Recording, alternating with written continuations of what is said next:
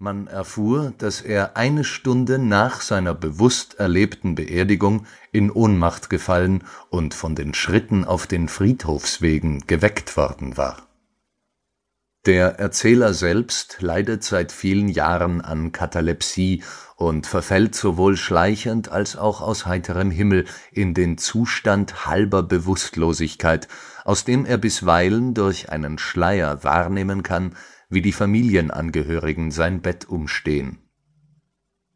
Manchmal sind es jähe Attacken, nach denen er in wochenlanger Schwärze daliegt und nur langsam erwacht Physisch gesund leidet er zunehmend unter seelischen Qualen und einer morbiden Einbildungskraft, gibt sich Todesträumereien hin und spürt, dass auch ihn das beschriebene Unglück treffen werde. Legt er sich schlafen, graut ihm davor, sich beim Erwachen in einem Sarg wiederzufinden. Aus seinen vielen Albträumen hält er eine Grabesvision vom Los der Menschheit fest, die ihm zeigte, dass nur wenige der Begrabenen friedlich in der Erde ruhen.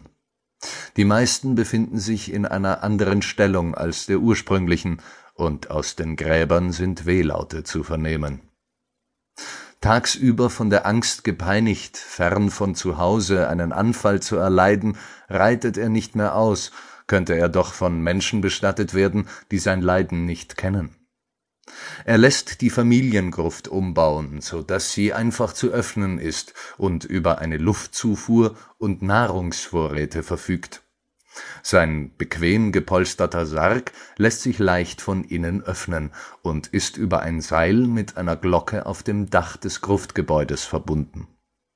Alles aber scheint vergebens, eines Tages erwacht er auf einer harten Unterlage und glaubt einen Anfall gehabt zu haben das Entsetzen packt ihn, minutenlang bleibt er wie erstarrt. Als er endlich die Augen öffnet, bleibt es dunkel, wie in schwarzer, strahlenloser Nacht, die da auf immer währet. Er kann nicht schreien, spürt den Druck auf seinen Lungen und bemerkt, dass sein Kinn wie bei Verstorbenen hochgebunden ist. Nach langem Zögern wirft er seine Arme nach oben, die gekreuzt über ihm lagen, und stößt auf einen festen Holzboden, nur etwas oberhalb seines Gesichts. Als er das Seil an seinem Handgelenk nicht findet, um die Glocke zu läuten, und den Geruch feuchter Erde wahrnimmt, scheint sein Schicksal besiegelt, dass er fernab der Familiengruft in einem einfachen Sarg verscharrt wurde Erneut versucht er zu schreien und stößt nun einen gellenden Schrei aus. Da hört er vier unterschiedliche, verärgerte Stimmen, wird unsanft gepackt und durchgeschüttelt. Wie sich herausstellt, hatte er sich mit einem Freund bei einem Jagdausflug den James River hinabbegeben und bei einem herannahenden Sturm ausgerechnet in der Kajüte einer Schaluppe Schutz gesucht, die mit frischer Gartenerde beladen war in der engen, an einen Sarg erinnernden Koje hatte er sich ein Tuch um den Kopf gebunden, um die Nachtmütze zu ersetzen.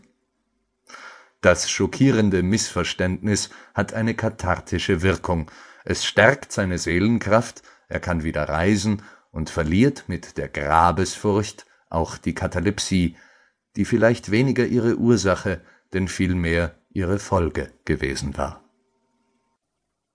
Edgar Allan Poe Lebendig begraben gelesen von Christoph Hackenberg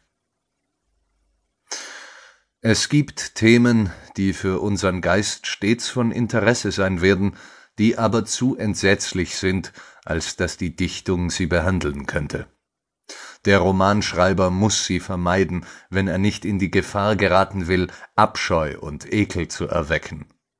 Sie sind nur dann möglich, wenn Ernst und Majestät des Todes sie heiligen und stützen. Welch angenehmes Gruseln fühlen wir, zum Beispiel bei dem Bericht des Überganges über die Beresina, des Erdbebens von Lissabon, der Pest in London, der Metzeleien in der Bartholomäusnacht oder des Erstickungstodes der 123 Gefangenen im Schwarzen Loch von Kalkutta. Doch in all diesen Berichten ist es die Tatsache, ist es die Wirklichkeit, das geschichtliche Ereignis, das aufregt. Als Dichtungen